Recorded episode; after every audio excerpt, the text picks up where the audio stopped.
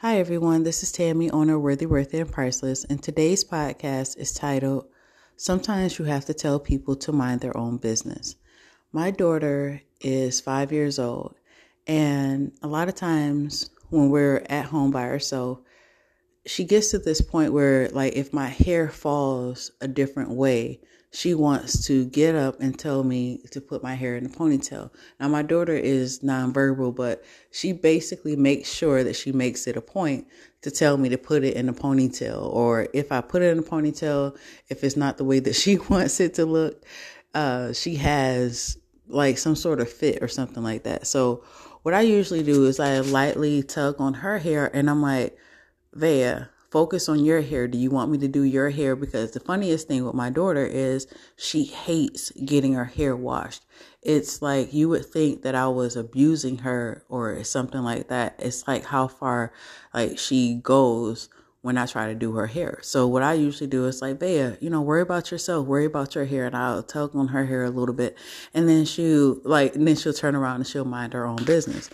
Now, although that is like a funny example, but how many times in our own life do people do that same thing to us? They'll stop everything that they're doing to tell us what we need to do in our life. Meanwhile, they have a whole house fire going on at their house. And sometimes, depending on the person, we don't say anything. We just let it go. And we're like, well, no, it's okay. You know, either usually sometimes it's somebody that's older that we don't really want to tell them to, hey, mind your business. And sometimes it's just sometimes you just let it go like you know i you don't really want to fight or argue with somebody and tell them to mind their business all the time. The problem with that is that it goes too far. And if you don't nip it in the bud early then people expect that they can basically run your life and tell you what to do. And so with this podcast, I just wanted to give you just a light encouragement to just tell people to mind their own business, mind the business that is theirs. Because if you don't, then all of a sudden you're going to have people meddling in your, in your business. And then I know if you're like me, you're looking at them with the side eye, like, don't you have like worse problems than I have?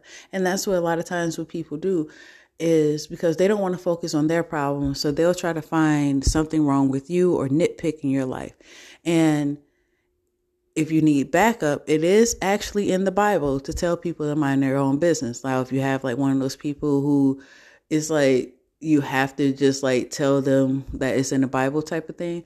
There is verses in the Bible. One of them is between First Thessalonians 4 chapter 4, between verses 10 and 12, it says, Make it a goal to live a quiet life, minding your own business and working with your hands. So use that. And I know there's other verses too, but it's just that whole point. Just like if you just need like a little backup, like it says it in the Bible that you should mind your own business type of thing. But either way, but don't be afraid to stand up for yourself and nip things in the bud. Because if not, you will have someone that is constantly coming up to you and telling you, trying to tell you what to do or run your life and all of that. And that's not what you want. It gets nerve wracking over time. And I'm telling you, um, a lot of times I wish that I would have stood up to people a lot earlier because then a lot of times what happens is it just keeps manifesting and gets bigger and bigger and then all of a sudden you explode on the person.